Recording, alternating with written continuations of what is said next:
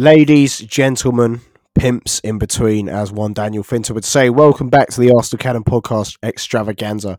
This is episode 159.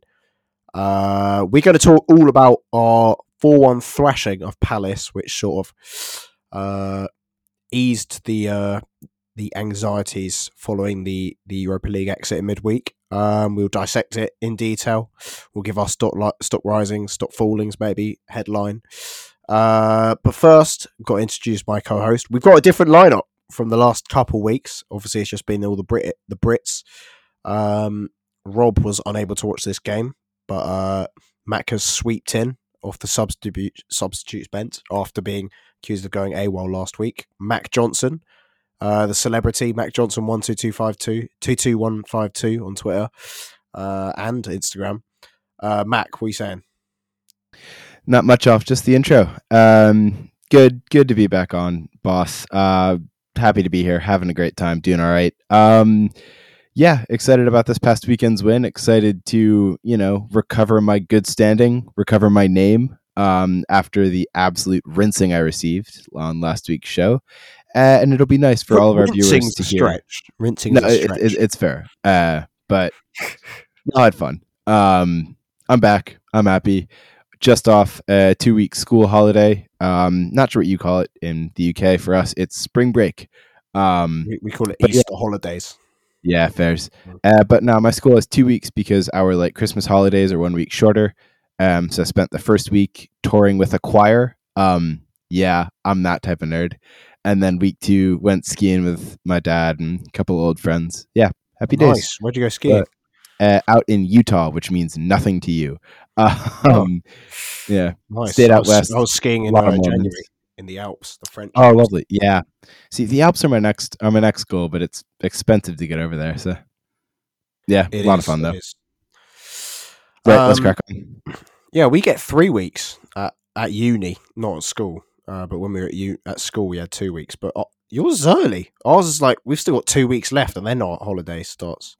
Um, yeah, ours is. When do you end? Like, when does your term end post holidays? Uh, I mean, technically, I've got a week of lessons after. Right. Uh, and then it's just as a se- uh, assessment period, and I finish on the 11th of May. I finish uni. So, yeah, exactly. Yeah. I mean, yeah, I think I finished uni. My graduation is 20th of May. Um, Oh yeah, our academic calendar is quite different. But anyway, as much as we all want to be talking about classes, uh, this is this is, this is not interesting to the to the neutral. No, not in the slightest. Not at all. Um, where to start? Well, pretty convincing victory over Palace. Um, there was a lot of concerns after going out to Sporting. Um, which we weren't able to speak about. So I'm going to get your take just quickly on on going out of the Europa League and how you feel about that. Um, yeah, go ahead. Um, I think it's a little bit of a hint towards last season, uh, end of last season when we had to rotate a lot, couldn't quite play with, you know, a squad that was up to Mikel's tactics, up to our full abilities. We looked unconvincing. Um, that has kind of been the theme of our Europa League campaign this year it's clear to see how much when we rotate from a full squad, um, things go down the drain. And you know, you might say, "Oh, we started with a full backline." Yes, we did, but losing Tomiyasu and Saliba 20 minutes in was not exactly the dream start. Um, no, in fairness, I think we played well. Uh, we really did dominate. I did the math. They had two shots on target, um, one of which was the, uh, Pedro Gonçalves. Just, I mean, it's a Puskas winner, really. Like it's a freak goal. Um, and you know, fair play for him for scoring it. Honestly, a loss on penalties is about the least painful way to exit from a Europa League campaign. That I'll be honest, Alf, I don't really care about. Uh, my sights are set on Champions League, and you know, were we sitting fourth in the table, I'd probably be a lot angrier. But the fact of the matter is, we are, I believe, either six or eight points off guaranteeing Champions League. Um, and fun fact, we are currently sitting on as many points as we finished on last year still with 10 games to go. Um, so yeah, I think over overall, I was probably less reactionary than a majority of Arsenal fans. It was a shit game, uh, mainly just because I had to wait for like four hours for the replay to come out because there of all the penalties and everything, the actual broadcast took three hours to finish, and then there was another like hour for Paramount Plus um, to upload it. But nah, in the end, watched the whole match with my dad and with a couple of friends, and just wasn't utterly happy. But I think my mood's a lot better now that we've demolished Palace. Yeah, I believe it's I believe it's ten points uh, until we absolutely guarantee a place in the top four. Uh, I share your sentiment uh, with getting knocked out of the Europa League. Um, I said it before the game, to be honest, uh, and some people didn't agree with me, particularly within my household. They were like, "You've got no European pedigree. Why would you not want to win the Europa League?" We're going for bigger things this season, and it's without without doubt that going out is basically only beneficial uh, in terms of being able to rest our players, having full focus on the league game, full week of training to work on tactics and stuff, system before before games. And I think you could just tell that a lot of the players that play regularly in the Premier League when they've been playing the Europa League, they're sort of cruising through it and they don't play with the same focus and intensity in that in that in that competition or haven't done this season. Um, and it's because we're chasing the Premier League and all you have to do is look at Bukayo Saka in that tournament, uh, in that game, and he just sort of cruised through it and, and, and tried to sort of get through without, you know, getting into second gear. And so he's he's fine and fit and firing for the weekend. And then look at his performance in this one, which was very good. And it sort of has allowed us to forget about that about that Europa League exit. Um, and that's what I said after that game. I was like, we'll forget about all this if we go eight points clear on the weekend, and we've done it. I want to start with your headline, Mac. What's your headline from from this game? Uh, it's hard. Um, the thing is, as well, like normally I would make some comment as to Palace being our bogey team, yada yada yada. Um, I don't know. Um, it's funny. In some ways, I want a lot of the headlines to be about Palace. Um, interestingly, I don't think that I don't want to say that I don't think we did anything special because it was quite a good win. Um, but it is kind of what we've come to expect from this Arsenal team, just executed to a very high level. Um, I don't want to go quite that brash. I will say, I mean, I could go quite basic just with um, Arsenal eight points clear, but you know, that's the big thing, right? Is that we are now in a position where obviously City have a game in hand over us, but it's a game in hand to return five points short. It is kind of a game in hand that I think they have a week after we finish our schedule because of weird scheduling conflicts. I know they have two fixtures yet TBD, and if they don't stick them at midweeks, depending on their Champions League campaign, it will just be tacked on to the end of the season. But there is, you know, with the eight point gap, if it were a five point gap and they had a game in hand with kind of their reschedules, it could be a genuine chance that those six points, those two wins could win them the title by a point. Now that we're eight clear, that mathematic probability is out of the window. So I think that's honestly the most that's the most important thing. So I think I would just go for something basic like that. Yeah, it's about what I've got. Interesting. Uh you come for the mathematical uh, look at it. I I, so I, I, was dwelling over this uh, and thinking, should I go for something more holistic or should I focus on one element of the of uh, of yesterday? And I've gone with I I'm, I've gone with a personal thing. I'm going to say I need to be more lenient with players, and I'll just say the squad players are good when they're within the the first team setup. That's my headline. It's quite a quite a long headline. Wouldn't do great in the tabloids, but uh, to elaborate, I have been quite critical of Rob Holding this season when we've seen in the Europa League. I've said I've said that there was a time where he was probably he was starting for us in the 2021 season. He was starting a lot of games. Uh, him and Gabriel was our main centre back partnership that season. And then there was a time last season where he was fine for where we were. Like he was come on and close games out when we're holding on to leads, and he'd play in the cup games. Um, and then I said we've we've the the project has evolved past him that this season, and that's what I've been sort of consistent with. And I think this game demonstrated that if you put him in the first team with the first team infrastructure around him, with Ben White, Gabriel, Ramsdale behind him, Partey in front of him, uh, Zinchenko. You just slot him into the team, one change, into a team that is focused and playing with the intensity you expect them to in the Premier League and not in a different competition, then we can still play like Arsenal. Um, because I said we couldn't play like Arsenal with Rob Holding in the team. I said we couldn't play on the halfway line. We couldn't suppress them. Um, we couldn't, you know, camp inside their their half because Rob Holding is too slow and he's not got the mobility to play in that system. He's not got the ball on the ball qualities. Um, and this game, he made me look like a fool with this performance because uh, we'll get on to how I think him and Gabriel sort of dovetailed nicely, but and how I thought he was very good on the ball. But I think he showed that if he is slotting into this into this team, then you know he'll be good. And it's the same with other players that have done that this season. You think of Fabio Vieira at Brentford, slotted in was fine. We've been a bit critical of him at times in the first team. Uh, sorry, in the in when he's been playing in Europa League um, and other competitions, and not with the same players around him. Um, Eddie Nketiah for example, we were getting a little bit frustrated with him before the World Cup break uh, with some of his Europa League performances, and either off the bench when he wasn't getting the minutes. You put him into the to the to the team after the World Cup break, and he has a run of games, and he's pretty good. Um, I know that sort of fizzled out towards the end, but he, it showed that you know, again, with the right personnel around him in the Premier League, you can slot these um, squad players in, which is what you want. So yeah, I think that was my that's my headline. That's my main takeaway. Let's get into the team um, and enter the game. Sorry. And firstly, were you a little bit surprised that because I thought Martinelli wouldn't start this game um, potentially just because he played 120 minutes on the weekend and he's a player who's about sort of his tenacious work rate and the energy that he brings.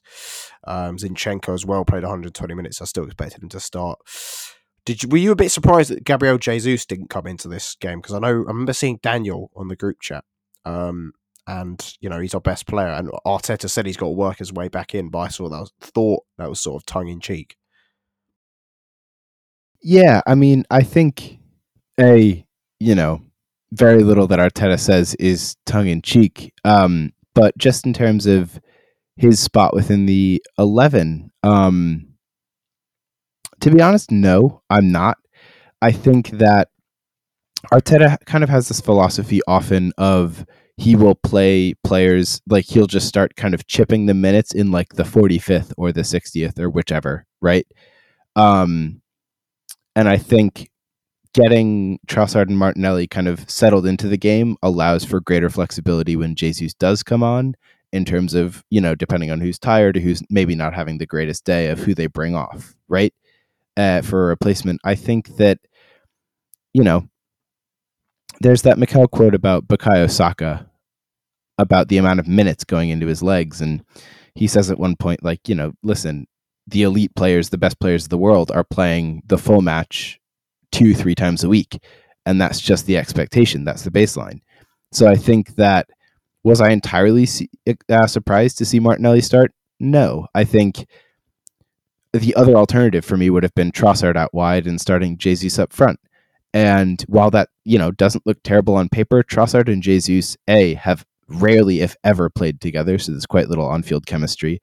But also, that would be kind of with the intention of probably substituting Jesus after the first half. And for me, just from kind of my perspective, I feel like it's smarter to start with a squad that you is kind of the one that you're planning on trusting to win the match and then bringing on Jesus to get him minutes later as opposed to starting with someone who you know you're going to have to take off because that kind of that defeats in some ways the mentality of setting out a team that's going to win from the off.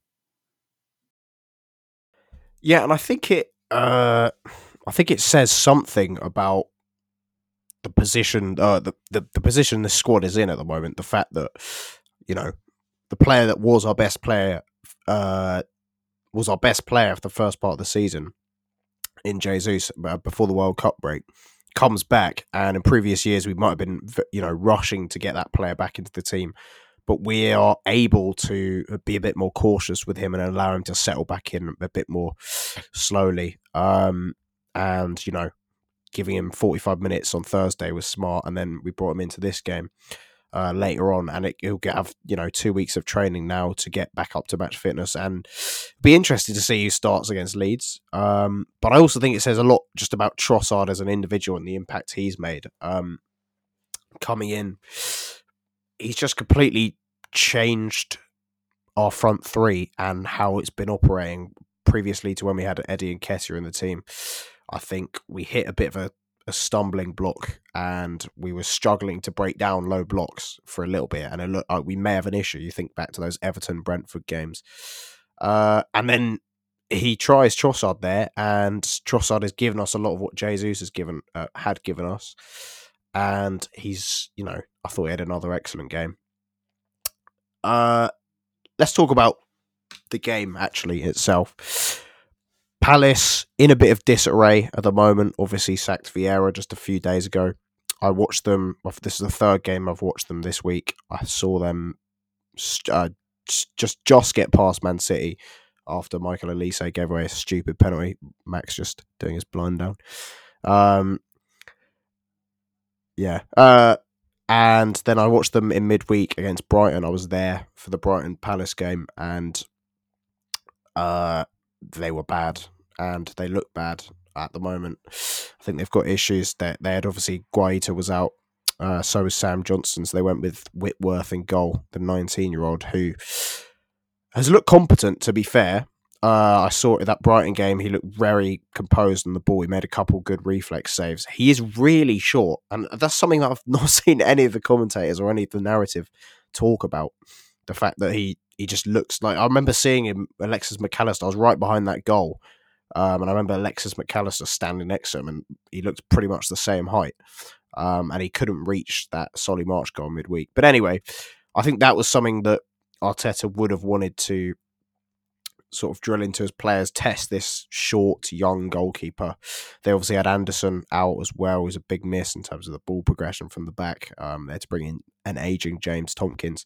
It was a very good time to play Crystal Palace. Um, and I think it was pretty dominant uh, throughout. I thought the holding Gabriel thing, there was, you know, question marks over whether we should try and find some weird different configuration for the back three or back four, or whatever, uh, to sort of uh, negate having to play Rob Holding. But I think in terms of the hierarchy of the squad, it made sense. He had to show some trust in, in Rob Holding and play him in this game. And I think it suited him. And I think it showed, as I was saying before, we can play with him on the ball much better. Like I thought when he came into the club, I thought he was sort of known for his passing, and then it's sort of gone downhill. Maybe we've got better passes from the back into the club by now, um, but also I think he's just lost confidence in that that aspect. But in this game, you know, he was he was punching the ball into players. You know, really nice pace on the passing, some very nice switches, um, and it just meant we didn't miss Saliba in that aspect at all. Who's absolutely brilliant on the ball, as we know, and I think they dovetailed nicely, as I was saying earlier. Gabriel tends to like to be the aggressor with Saliba sweeping behind. Um, but it was different in this game. Palace, Edouard just peeled onto to Rob Holding and it allowed Rob Holding to play his natural game, which is get touch tight and be very aggressive. And, you know, if things did leak through, then Gabriel was the sweeper upper. Um, so, yeah, how did you feel about that sort of aspect of our centre back partnership? Well, Alf, um, you know that I am a, a Rob Holding apologist. Uh, you know that I'm one of his bigger fans. I mean, he's actually he blocked me on Instagram. Uh, has he? No, yeah, a while ago, and I was oh, very confused because I don't remember ever. Yeah, yeah. Doing anything really. Maybe I'll get. I'm, I'm, I'm guessing this is, once, the, but... this is the we.love.u. Arsenal account, yes. not your personal. Yes, it is that. Yeah, I figured. but yeah, no, I mean, I love Rob Holding, but um, I think a two points. One, um, I did like his ability to get touch tight, and I think he's always had that switch pass. I think where he struggles is kind of those more vertical ball, balls through the lines. But I mean, even from he came to Arsenal, if I'm correct, from Bolton, Bolton Wanderers, um, and I remember before that ACL injury, he was really promising, especially in terms of his distribution. Um, but you know, with every good hairline comeback has to come has to come an on-field comeback, and you know, I, I truly do think that he fit well into the system because of his physicality. Um, this is not a slight on Saliba. He's a wonderful player. Um, but I think Rob Holding really in terms of his aerial dominance, in terms of his strength, and in terms of, you know, having two touch tight defenders against a squad that frankly tend to be really hell bent on having their number nines and their central fo- central forwards act as hold up men to allow the wide players to get in behind. Um, that was a really good tactical switch because Ben White, who we'll get onto later, had the absolute running of Zaha for a majority of the match and had one really good recovery run when they kind of attacked through Olise uh, in the first half. But you know, just in general, I think it was a squad that again was able to counter for Holding's lack of mobility. But as you mentioned, right in 2021 or 21, 22, whichever, where I think it was 2021, where Holding and Gabriel was kind of the partnership of note, right, where they were the outstanding pair. They're a pair of players that know each other's strengths, know how to play with one another, and I think Holding's passing was complemented on the day by the fact that Crystal Palace also were not that aggressive getting forward. He had almost unlimited time on the ball, and I think his distribution yeah, they, they didn't press him, which like, I was at all. like a little bit surprised about. I was yeah, like, Gabriel. Yeah. He's not. He is a. He is not a press resistant player. Like I would say, more than his immobility or his passing range, both of which I think are. He tends to position himself well enough to cover. His press resistance is the one thing where he really gets let down in my mind. And I say this as someone who loves the kid, but um, yeah, I just think generally he he played in a game that you know accentuated a lot of his strengths and where his weaknesses weren't necessarily targeted. And he looked you know significantly better than competent. I mean he looked very good. And i think this is this is what we have in rob holding. He is a third choice right center back. He is probably fifth or sixth choice overall at the club. But that's not necessarily a bad thing right? Like with his leadership with his personality half of the reason i love him is because he's one of those squad players that though they might not get every minute on the field, the moments they get, they will often make count.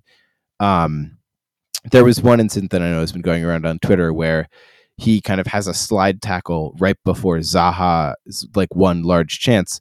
I'd like to clarify that he wins the slide tackle. The ball takes an unlucky deflection, in fact, a double deflection off of his back directly to a Crystal Palace player, and then another one during the build-up. Like it's is that is that when he hits the post and then it almost goes in? Yes, that, Yeah. that that's that Zaha chance. But the chance was created by a Crystal Palace counterattack, which holding, I think, slide tackles stops and the ball takes a bad ricochet.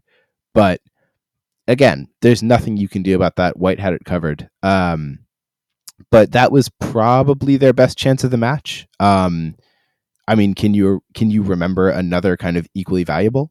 Well, I think uh, that was the closest they came, but I don't Yes. necessarily think it was the best chance. I think they had Yeah. one where They had one that was higher played XG. in- yeah, Zaha was played Yeah. in the second half and he hit it sort of just wide. I don't know if Ramsdale what touch. Yes. Um, yeah, I remember that one. But again, right, in terms of expected goals, maybe not. In terms of looking most likely to score, absolutely. Um, but just in general, right? In the past, that would be the type of chance where you see the hole where Rob Holding should be, and you, you know, you're ready to blame it on him. But I think a it wasn't his fault, but just in general, he he had quite a good game, and I'm quite happy with him. That's about it. Um, and I think Gabriel, who, by the way, I know there's been a lot going around recently on Twitter about like, oh, who would you put in your EA Sports or PL Team of the Season or whatever it might be. I think if there's one player from our squad who's likely to get maligned for that award, it's going to be Gabriel. And I I will stand on the hill that he has been better this season than William Saliba. He has been truly monstrous. And I mean, realistically, think it should, it should be both of them in that I team. it should, in Uh, fairness. I'm not hearing but- any of this Sven Botman bullshit. I know Sven Botman is good.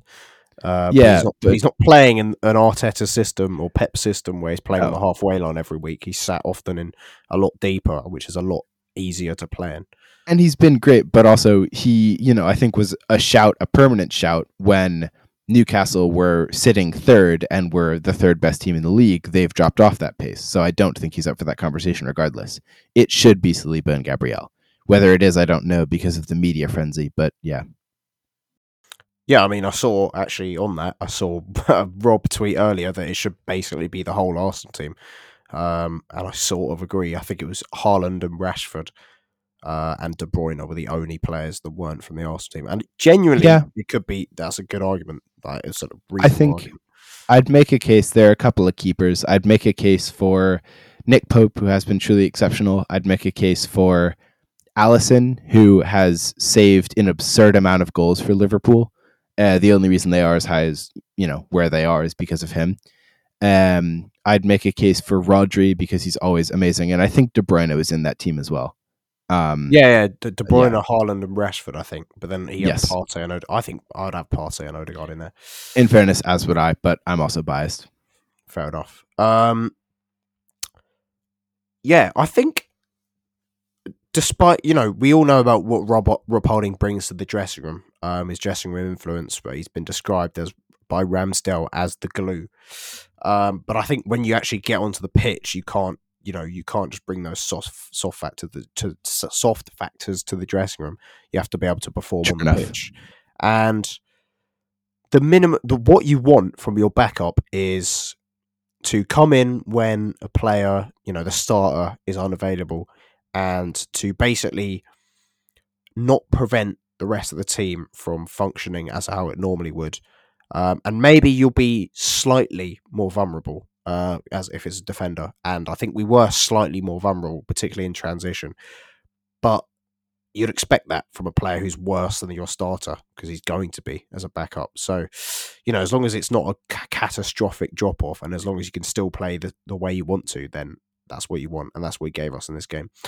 I think there was quite an uh, obvious tactical ploy from Arteta in this game, particularly down the right hand side, where we know that Zaha isn't necessarily going to track back as much. He doesn't press much. Um, and he's going to be Palace's outlet, so they're going to keep him high and wide so they can get the ball to him in transition and he can cause havoc. And we countered that by basically saying White and Saka are going to play very high up the pitch and we're going to isolate Tyrick Mitchell and play these sort of underlapping and overlapping runs. And those were the ones where we kept getting in behind. You think of so many, so many instances. Obviously, it led to the second goal, um, and even the first goal, Saka on the overlap. So that was a clear tactical ploy. Odegaard sort of combining with them, and it led to the first goal. As I just said, there was an overlap for Saka. Saka, brilliant pick out for Martinelli. Uh, I think it's a brilliant goal. He shifts the ball to his left foot and strikes across it, and it's a really difficult angle um, to put us 1 0 up. And it was very much deserved. We hadn't created too much by that point, but we've been in so many dangerous positions, and, and Palace couldn't couldn't live with us. They had the one moment, obviously, with the Zaha shot, which it was a bit unlucky. Uh, bit lucky, sorry, that it didn't go off Ramsdale and back into the net. I don't know if Ramsdale touched it, but yeah, anything you want to say on that sort of first half an hour and the opening goal? Yeah, well, I will say first off, Ramsdale didn't touch it on the way to the post. Absolutely touched it on the way back, and he's got this little thing where he'll hook his heels behind him when he dives. Um, I don't know if it's a balance thing or to get back up easier or whatever it might be, but um, it was the one thing that saved it from not going in because it kind of got caught in that pocket behind his calves and went, you know, out of bounds instead. Um, first 30 minutes I thought were really excellent. I think the opening 15 or 20 felt a little bit like sporting, um, where it was a little too open. We didn't really let them do much of anything, but we weren't necessarily absurdly convincing ourselves. It was kind of a lot of possession, looking for opportunities, a lot of probing, a lot of half chances, nothing really concrete.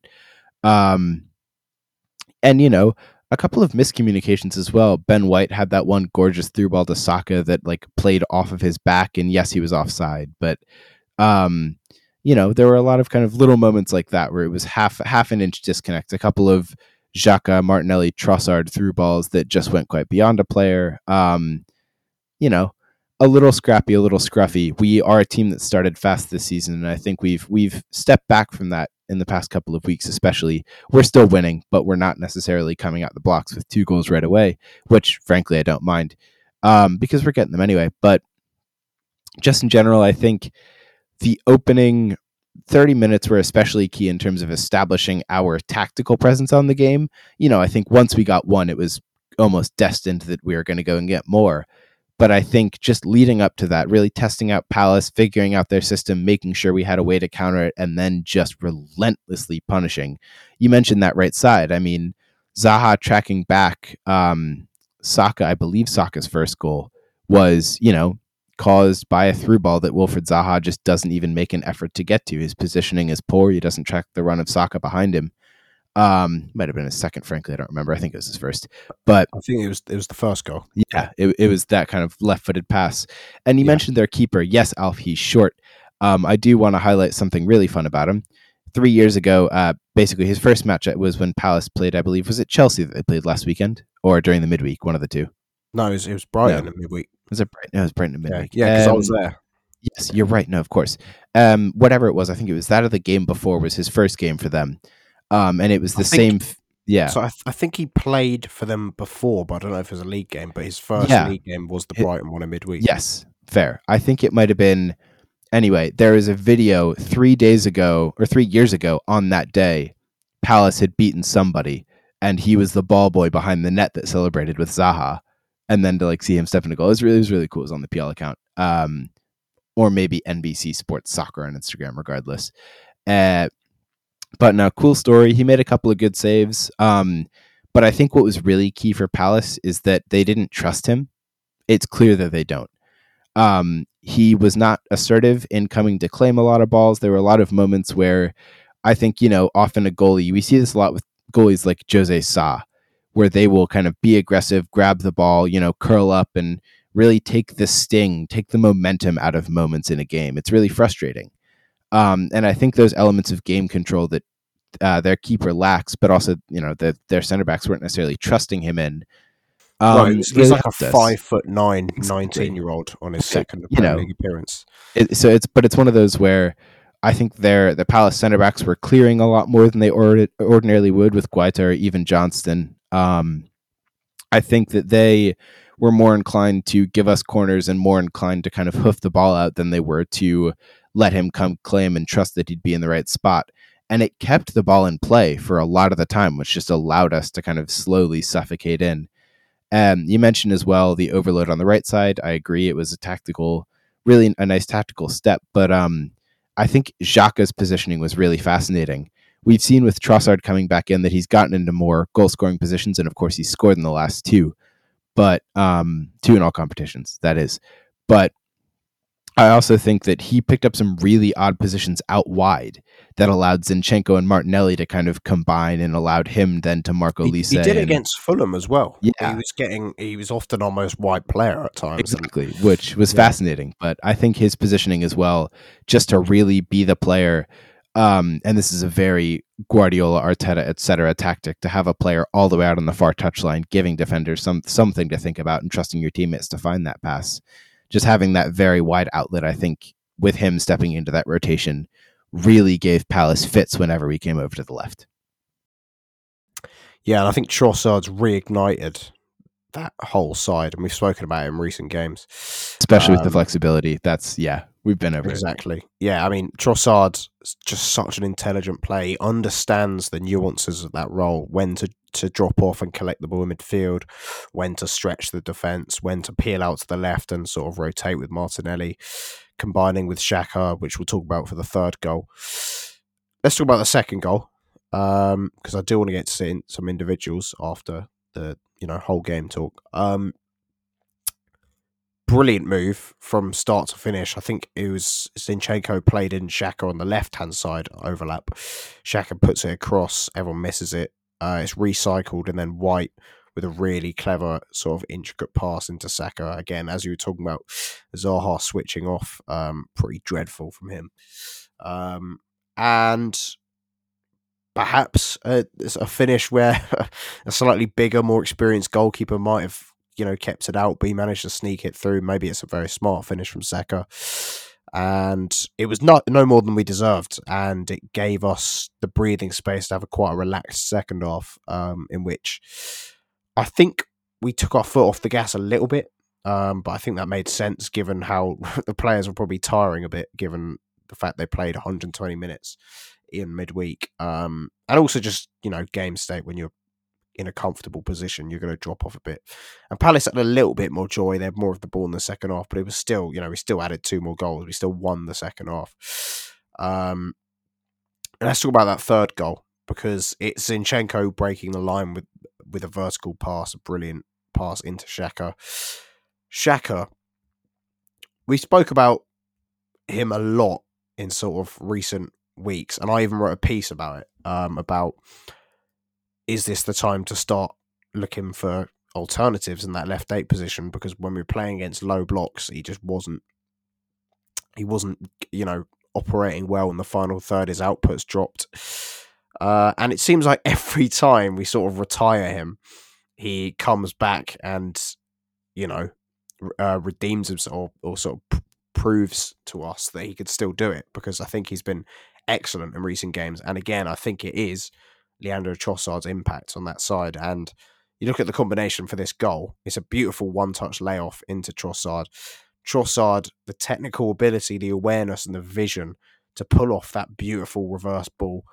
Uh, I'm going to do it again and say Xhaka's finish is a bit unconventional, and maybe someone who's slightly more naturally um, inclined to be in that position uh, pulls off a bit more of a conventional finish. I'm thinking of Vieira, and I'm thinking back to the the Fulham move where he sort of fucked it with a touch when he should have just shot. Um, but it's 3 1 nevertheless. Um, and yeah, 3 0, sorry. And that was a- absolute game over and it allowed us to make some subs. Uh, yeah, anything on that, on that goal, Mac? Well, it's a classic Granit Xhaka finish, and it's a finish we've seen him miss a lot, where the ball will just get slightly too far ahead of him, and he'll kind of try and slide and do something with it.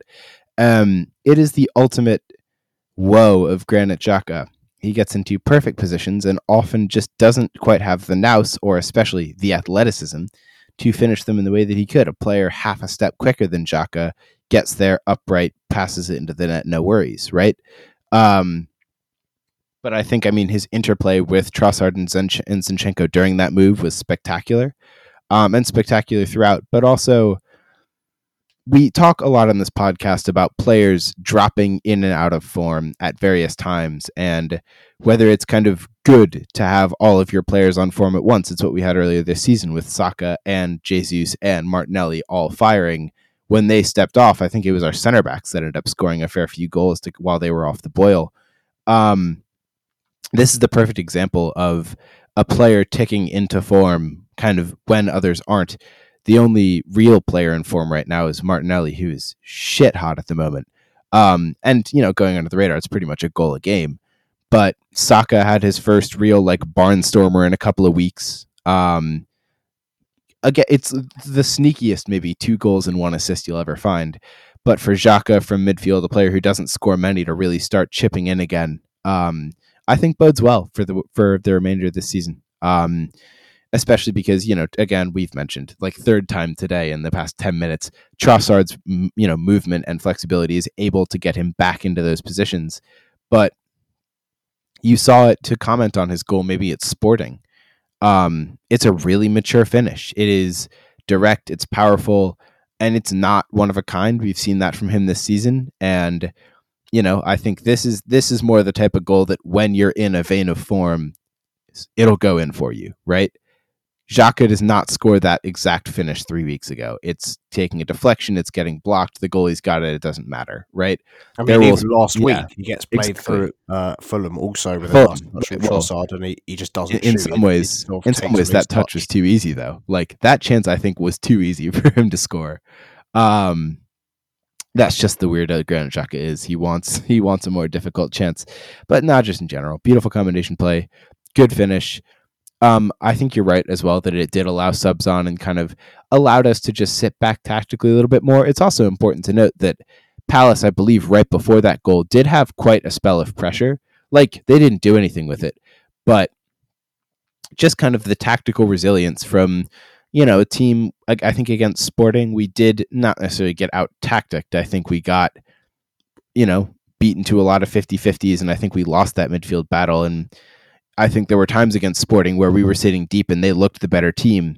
But I think to cut, you know, to come from an extended uh, spell of possession for Palace where it didn't necessarily look the same, but you know, where we've just been in our own end, and then to take it up, regain possession, play our game, and score a goal the way we score. It's we. It looked really the goal looked unfazed is the best word that I can give to you for that, Alf. It looked like we were entirely unbothered with whatever Palace had to offer, and I think that is again, we've talked about that little bit of arrogance. That I think is is re- was really the key to to shutting down the game. You know, mentally, Palace did not look at it, and I think that was the nail in the coffin.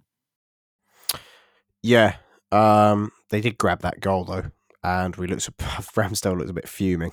Set with, piece uh, as always, but yeah, yeah. it's another set piece, and I've I've watched it again. I can't quite understand who's in in the wrong and if, if there's anyone to blame. Uh, other than that, it's it's slightly fortunate that it just falls for Schlupp.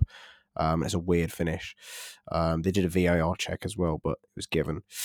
And then the fourth goal, uh, Kieran Tierney on as a substitute, who had a very nice cameo. Actually, he looked full of energy, um, and he was getting down that line. And I think maybe we've forgotten about him slightly, and just because Zinchenko offers us something, you know, that he can't doesn't mean he doesn't have his own uses, and he's he's not useful in certain scenarios still.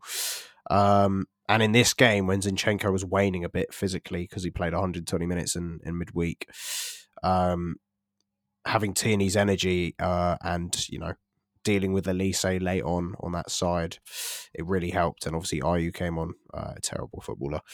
Um, and it's a really nice cutback, and it shows he doesn't just sort of spam crosses and hope for the best. He's able to pick someone out nicely, and it's such a good finish from Saka. I think it's been overlooked a little bit. You know, I haven't seen enough, uh, you know, hype for that finish. Um, he wraps his foot around it. I think if you look at the angle from behind Saka, sort of uh, looking towards the goal, you can see how much it curls. Sort of, it's going miles out uh, to the left hand side of the post, and it curls back in. Um, and the keeper has no chance. It's a really underrated finish. Um, and that's 13 goals for the season for him and Martinelli, so they're both getting better output.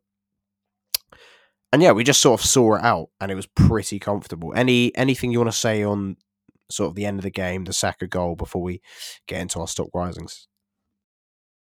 Uh, no, not really. I do. I do think, for once, me offering a, a correction on this podcast, I do think Saka's on twelve, um, not thirteen. It might be thirteen he's all on, comps. He's on thirteen all comps. Yeah, uh, it's twelve. He, had, he got one in the Europa League. Well, no, um, exactly. Yeah. It's twelve in. yeah, twelve yeah. in the Prem. Yeah. yeah, twelve in the Prem. Um, on that note, random fun fact: I'm on fun fact mood today, um, we have the three U21 players, 21 or under, um, in the world right now, or at least in top five. I know that with the most goals. Um, Balogun obviously is ours with, I believe, 17 now. Martinelli on 13, Saka on 12. Just a little tidbit. We are young. We're awesome. Um, but I'm happy to pop into Stock Rising. I just think if there were ever a game for, you know, I think there's a debate in the chat at one point about would you rather Jesus get one back or have a Saka hat trick? I think so much store is put in hat tricks as like a metric of success. I think it would have been nice for him to get one just for fun, but you know, either yeah, way, glad he got a second. I'd still rather have seen Jesus get off the mark just to. Oh, as would I. I think Daniel I think, said the opposite, but I'm in agreement with you. I think if you look at even the impact Jesus had, you could see just how dynamic he is and his his dribbling ability, t- touches in tight spaces, the way he draws defenders out it's just in the final moment in front of goal um, where he's. I know it's been very limited um, sort of sample size since his return, but you can still see there's a bit of hesitancy and he just needs that goal. There's one moment I think didn't really have a chance in this game, but he was played in sort of, uh, and he just sort of overruns it and tries to take it round a defender. I don't know if you remember that. Um, but yeah, I'd rather have seen Jesus scored. Uh, the other subs, there was obviously Jorginho came on, uh, looked okay. Uh, Thomas Partey obviously went to right back, which he did at Atletico. Um, perhaps an indicator into what we'd do if Ben White was to get injured now, because obviously we don't really have another option there, um, given uh, Tomiyasu's injury.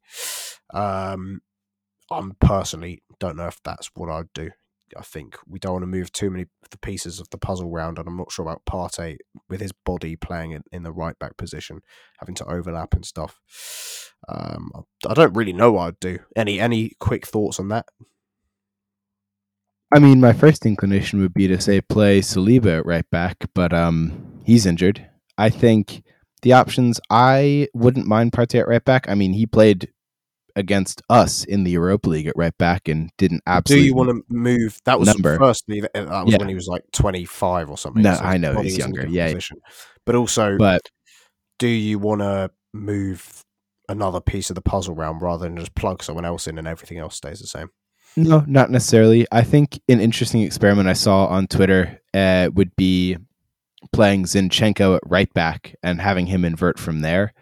Um, I think it's I think it's a bold take, but I think if we played, you know, Partey and had him drift a little farther to the right, um, it could it could be solid. I don't know, man. Again, I with think- that, yeah. I think again you're moving another piece of the puzzle round. I'd Exactly. rather just try Tierney there. To be honest, plug him in. I don't know how well I think Yeah, I that. think or the other the other one I saw was Reiss Nelson at right back, which is interesting. Yeah, he, he's played at right wing back before. Um, I think the other option would be to shift the entire back line across, do something with, um, you know, Tierney at left center back like he plays for Scotland, come out in a three that way.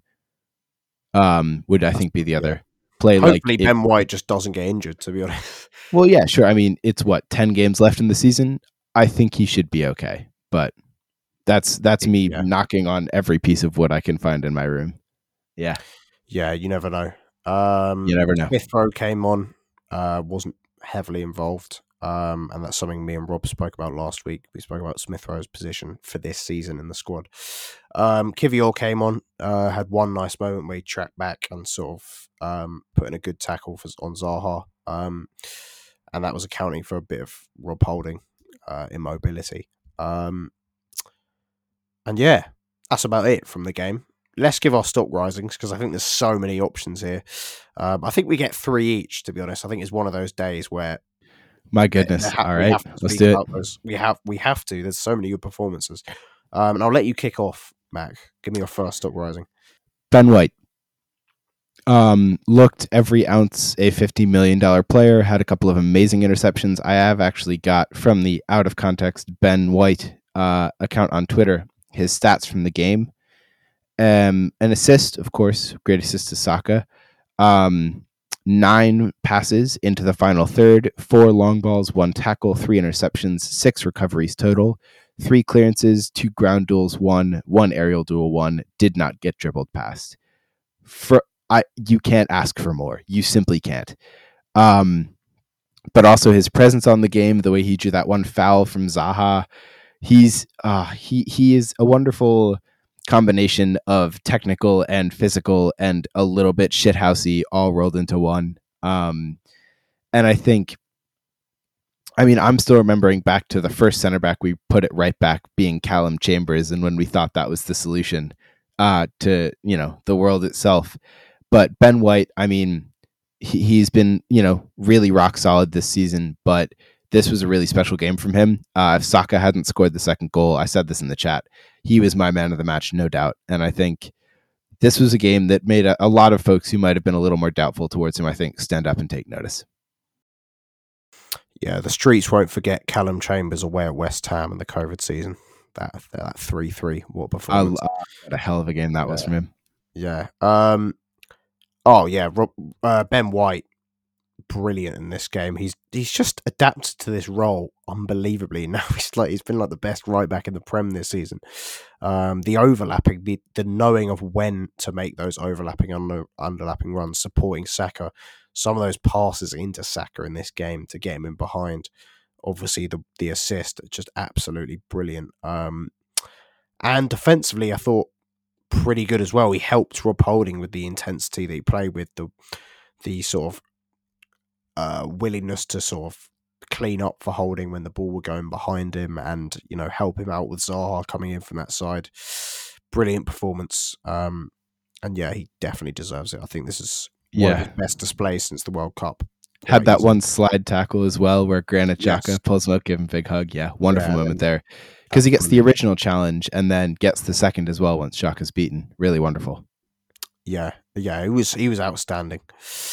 Um, well, I'm going to go with the player just in front of him, um, in Bukayo Saka. Obviously, two goals, um, and just on the front three in general, I saw the sort of Firmino Salah Mane comparisons with Trossard doing the sort of Firmino uh, type role and dropping off and trying to sort of play as a false nine.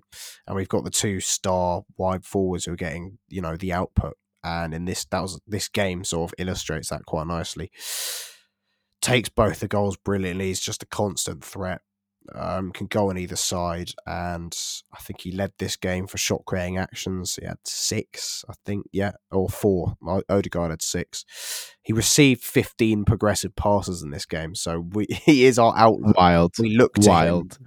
We we look to him that you know the the receiver of our progressive passes um, is going to be our most threatening player because we're going to look to him in advanced areas to you know do stuff, and he did that. He had 15 shot uh, t- uh, touches in the attacking penalty area, which was like eight more than anyone else. Um, just our main threat, absolutely outstanding, and he's in the conversation for player of the season uh, for the Premier League, not just Arsenal. Um, yeah, second stock rising, and anything on Saka quickly. Well, he did hit his double double. First player in the Prem this He season did, to hit ten did. goals, ten assists, which is mega. And he's only Kane and Haaland have more goal contributions. Yep. Um, in fairness, we do have I think three in the top ten. We have Um, four in four in the top ten. Oh, you're Odegaard, right as well. Trossard, Trossard, and- yeah. yeah, you count Trossard's Brighton numbers as yeah, well, true. say. and Martinelli. Love that. Well, um, four in the top 10 is absurd. My second player is going to be the player nearest behind Ben White, that being Aaron Ramsdale. Um, for a number of reasons. First, I think his stock has been slowly on the rise. If we had had the opportunity to talk about the sporting match, um, I would have highlighted that amazing, and I mean absolutely preposterous second save that he makes for their second shot on target. Um, but he's had one of those in the last like three games. Just an absolute worldy of a one-on-one save, saving a goal. Um, I mean, truly, he's in the form of his life right now. You know, was unlucky to get beaten. Very unhappy about it um, against Palace, but I want to highlight him for two other things. One, there's a very funny video of him doing the rounds on social media where the way he like does a little kick with his left foot perfectly mirrors Martinelli's goal and I don't know if he's practicing voodoo or he's got his crystal ball next to his water bottle or what it is, but it's quite funny. Uh, but really, I want to highlight his, his distribution in this game. Palace didn't press high, but on the occasions that they did, he didn't miss a pass to either Ben White or Zinchenko.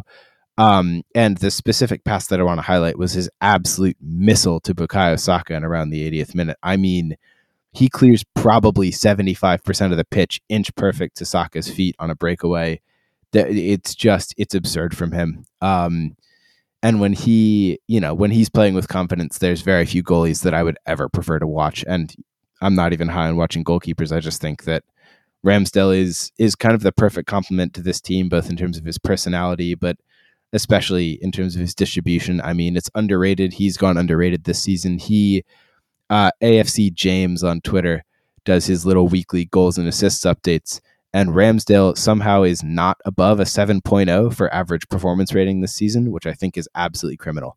Um, because he's I think severely underrated. is is probably that he just he doesn't often have many saves to make. Well, exactly, but you you know. know, he got I think a 6.9 on the weekend, having made four saves against Palace. Like that's not a low amount of work. That's true. Um, but generally, I don't. yeah. I don't really look at those num those sort of Oh, rating systems because I think neither just, do I. It's just based it's, off just yeah. like some some metrics. Like Exactly. It's just a little metrics. graphic where like he's the only orange blob on a wall of green and it annoys me. But hey man, um in general, I think all we need is, you know, for that graphic to be perfect is Gabriel to get an assist. But now Ramsdale um really is an amazing player and we're lucky to have him. yeah, I mean he's he's one of the best goalkeepers in the world at the moment. Um, and I don't think that's controversial to say. You look at his his distribution's outrageous, and in this game is outrageous. And I've seen some grumblings online to say that he's someone that we could, you know, uh, replace and and and move past. And I think it's absolutely absurd. I don't know what people are watching. Um, there's probably better shot stoppers out there, but he's pretty good at it. Um, and I think it's more important that he's good on the ball uh, for a team that doesn't face that many shots on target. Um, my second player is it has to be Granit Xhaka because I admit that I've been frustrated with him at times recently, um, and maybe that frustration was a bit harsh given we know what he is, um, and maybe I should just know that and just maybe he's pushing the you know his capabilities a little bit um, to the maximum. Uh, but it, it, you know, of late, um, we spoke about how Gra- Granit Xhaka, sorry, Gabriel Jesus was actually instrumental to how he was good in the first half of the season. Um, and I agreed with that, but then I sort of dismissed it and just said he's he's still not been very good. Um, but we've seen now as Trossard's come in that that point was very valid and he's looked excellent. And it's two goals in two games. And I just thought he was so good in this game. Like some of his touches, you know, really you know nice intuitive in those in those half spaces the runs he's making are coming off again. Now Trossard's there we spoke about they've been subdued a little bit by the opposition. Well the introduction of Trossard's added another problem in that area and it's allowed his the timing of those runs to be you know threatening again. Um yeah he's up there for me he's my next stock rising. And I'll allow you to give your third. Go ahead. Thanks for your permission lad. Uh I'm going to give it to Gabriel Martinelli. Um, do have to give it to the kid just because he's been he's our top scorer this season at 13. Um, believe he is three goals on the season off from breaking the highest tally ever scored by a Brazilian, which I believe is set it by Roberto Firmino at 15, which seems somehow implausible, but if there's ever a player to do it, I think it's Martinelli. Um, as mentioned, he is in red hot form. He's been lights out for the past month. Um, and I think, again, a player that, you know, there's a lot of conversations like Ramsdale, like Xhaka, about moving on from the entirety of Arsenal Twitter is hot on Rafael Leao, despite the fact that he has never scored above, t- I think, is it above 10 or above 15 goals for club in a, in a particular season? 10. Yeah, he's got to have scored above 10, right? I mean, he's a quality player. But do we need to spend 90 million to 110 million to replace Gabriel Martinelli? Absolutely not. Um, he's a brilliant player and I love him to bits. And, you know, it says something you mentioned earlier about his your resilience, the fact that he's able to press for a whole 90 minutes, having just pressed for a whole 120. And also the fact that he he missed the penalty against Sporting. Yeah. That was his miss. He did, yeah. That lost it. Yeah. And and it was a, in fairness, it was a horrendous penalty. But you know, asked about it, he was like, "Yeah, that's all right. It happens. We lost. I'm moving on." Goes on to score the opener.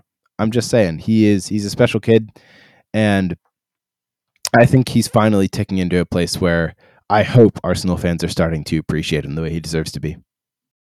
Yeah, I think he's probably better than Leao, and spending 90 million on Leao Honestly. got Martinelli there would be absurd. Um, but I mean, I guess you can never have too many good players, um, and we're going to be in the Champions League, so wouldn't rule out a signing like that. Um, yeah, just brilliant, and I wasn't too concerned psychologically about him after that penalty miss for this game because I think he's just so you can tell by the, his interviews and his the way he conducts himself, the his the mentality and the people around him. Um, you know, he's just he's elite in that aspect, and I think he was going to be fine in terms of confidence wise. I think it was more about the physical side of it, and I think maybe we have another physical freak in our squad, along with Granit Xhaka and potentially Bukayo Saka, someone that can just play all these minutes and be fine, um, and not look, you know, lacking in energy. Because in this game, it was anything from that but that. I know he he did wane a little bit in the second half, and he did come off um, because of that, but um, yeah, brilliant, brilliant goal. Another great performance, and his output's exploded again. Six goals in six games. Um, he needs that player down the middle who's going to combine with him, and and you know, we spoke about how he barely touches the, him and Trossard barely combine.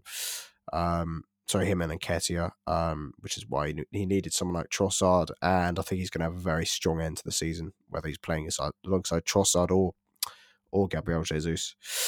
Um, and that gives me one last player. And I'll mention Rob Holding, who deserves. He's he's the, probably yes, the no. biggest.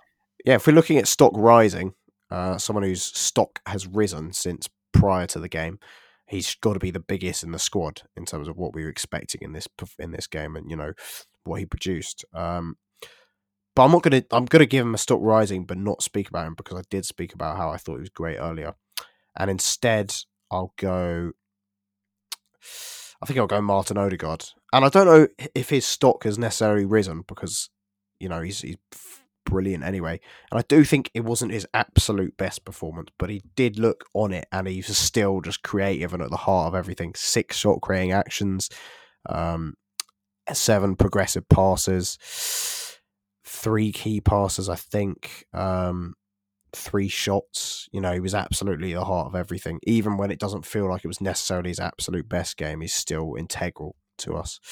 Um, and I think he had to get a mention as well. And Thomas Partey, just a brilliant player. Um, the way he shielded the back four and his progressive passing. Zinchenko again put up great progressive passing numbers. Gabriel, the whole team deserves a, sh- a shout because every single player was good. Um, yeah. And any any last things you want to say because we do I do have to go in a minute, so we will have to. Yes, do I have got to grab dinner? Um, if there's anything, nah. yeah. all happy. I mean, I think we've pretty well dissected this win. Um, possibly one last thing is just that it is an international break. Um, you know, it's it's a big rest for some players and potentially a big amount of minutes for others. I mean, we've got news today that Rashford and Mount are both out of the England squad, and Southgate's not planning on replacing them. And you know, I am a little worried about Bukayo Saka being fatigued. Um, also, I think Partey's gone. I'm not. Is it, it's not to Afcon, is it? No, Uh, they've got Afcon. it's Uh, it's the Afcon qualifiers, yeah. isn't it? Yeah. Yeah. But he will obviously play a strong role for Ghana, and you know, every time he goes under international duty, we do get a little worried. Um, that said, we do have Jorginho, so I'm not entirely fussed about it. But again, he makes us very good. Um, he was quietly impeccable against Palace. Um, really nothing to say. I just think, yeah, the whole team deserves plaudits. Um, it's rare that an entire team can blow, you know, blow someone out of the water, but that's the thing. We are a team almost without superstars because everyone is of absurd quality. Um, and that is that is the luxury that we we're quietly earning here at Arsenal Football Club. So yeah, happy days overall. Well, Rob said it in our group chat before the game. He said, "I feel like I'm a football snob now because I feel pain at seeing Rob Holding come into the starting eleven. By no means a bad player, um, just not necessarily at the level of some of our other players. So I understood what Rob meant. Um, yeah, it is the interlull, which means we'll have time to just dissect and look ahead and look more holistically at the title race next week when we do our predictions podcast for the rest of the season. Um, so you you will not want to miss that. You want to see how wrong we get it. Um, but yeah, Mac marketing opportunity of a lifetime. Uh, I would like to market my entire body and soul to Daniel Levy, um, to to not fire Antonio Conte. We didn't even mention that. That's hilarious. So listen, all right. I've never seen a manager want to get fired from his club as much as Conte does right now. Um, I think Gary Neville, who I who I rarely agree with, had a quote of ju- "Listen, just like just let him stick it out, make him do his job. Don't let him just absolutely slam the team every time he gets in front of a microphone." I mean, is there anything more Spursy than the world class coach everyone swore would be better than Mikel Arteta? to so actively not want to be a part of the club that he's managing that he shits on them every press conference. I mean, it's honestly it's one of the most entertaining things in sport right now. Um yeah, keep him around please. I mean, I, the decision is meant to come as to whether he gets fired now or during the international break or at the end of the season. I say that's the same thing. Now during the international break at the end of the season or if they keep him, they won't keep him. Um, but yeah, also the fact that they might return to Poch, I think is hilarious. It's just joke of a club. North London is red, and God, please keep Antonio Conte because whatever's happening there, it isn't working. How do you draw three three with Southampton? It's so sad. That said, we When did draw one one with them, up. but E- exactly, man. And I mean, if you haven't watched that game, go check out the highlights. Shout out Theo Walcott for still balling at 50 years old with no knees. Um, yeah, love, love for Saints. Fuck Tottenham. Yeah, uh, I've seen seeing rumors today, well, not rumors, reports today that um, the players that the dressing room has become toxic and the players are very disgruntled. Um, and usually, when a player, when a manager publicly um, rips into his own players like that, it doesn't really end well. Um, but I don't, as you said, I don't think Conte gives a shit. He, he wants to leave. Uh, he wants to be paid off uh, instead of waiting till the end of his contract. Um, and it's just about whether the club Spurs will do that, and they should, because if they don't, it could go very downhill. And they've still got top four on the line to play for, so it's not like the season is lost. It's not like they're Chelsea in mid-table. Um, but yeah, it's very funny. Um, I'm going to plug We Love You Arsenal.co.uk. Um, and yeah, we have a song. Me and Mac actually planned it for um, once ever. For once, uh, it's called Irish Pub Song. And do you want to explain why we've gone for that, Mac? Well, um, yeah, you know, Palace, uh, they weren't managed by Patrick Vieira. Um, they were managed by a different Patrick, who replaced Patrick Vieira, who was fired on St. Patrick's Day. So, in honor of Arsenal legend Patrick Vieira, the general splendor that is St. Patrick's Day, um, the fact that I am Irish, and the fact that you know, love Patrick Vieira, long live, but the the ironic Vieira chants throughout the stadium for the entire Palace game have me convinced enough that we've got to do something St. Patrick's Day themed because it's the the second best Saints Day of the year. The first, of course, being St. Totteringham's Day, which is coming up soon. Stay tuned for that one. But yeah, shout out St. Patrick's Day. I think it had to be. It was written in the stars that the song was about St. Patrick's Day. Um, no doubt. And and Patrick, Paddy. Uh, yeah. Thank you very much for listening, and we'll see you in the next predictions pod. Bye bye. There's a county map to go in the wall of hurl and stick in the shinty bowl, the brick, the brack, the crack, and all. Let's call it an Irish pub. Hey! Caffrey's hard, Kilkenny, a pound, the Guinness, pint, the cabbage, crap, the I don't wanna be paddy trap. We'll call it an Irish pub. While all be fucked, to swear upon the holy book, the only crack you get is a slap in the ear. While all be fucked, I'll often burst your filthy mug if you draw one more shamrock in me beer. price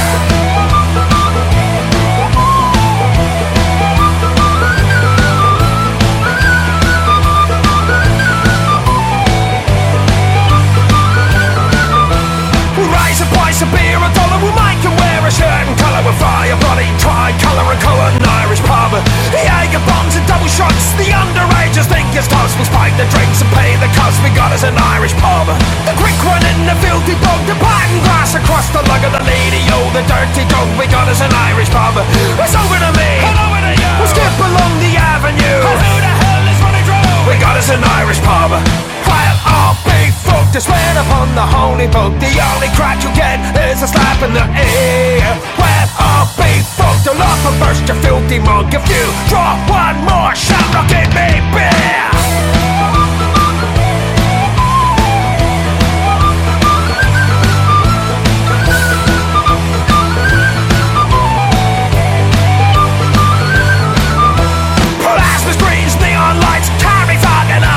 The bouncers, they can pick the fights. We'll call it an Irish pub. Plastic cups are polished for. We'll hose the blood right out the door and let the knuckles back for more. We got us an Irish pub. While I'll be fucked, to swear upon the holy book. The only crack you'll get is a slap in the ear. While I'll be fucked, I'll up and burst your filthy mug if you draw one more shot. I'll give me beer.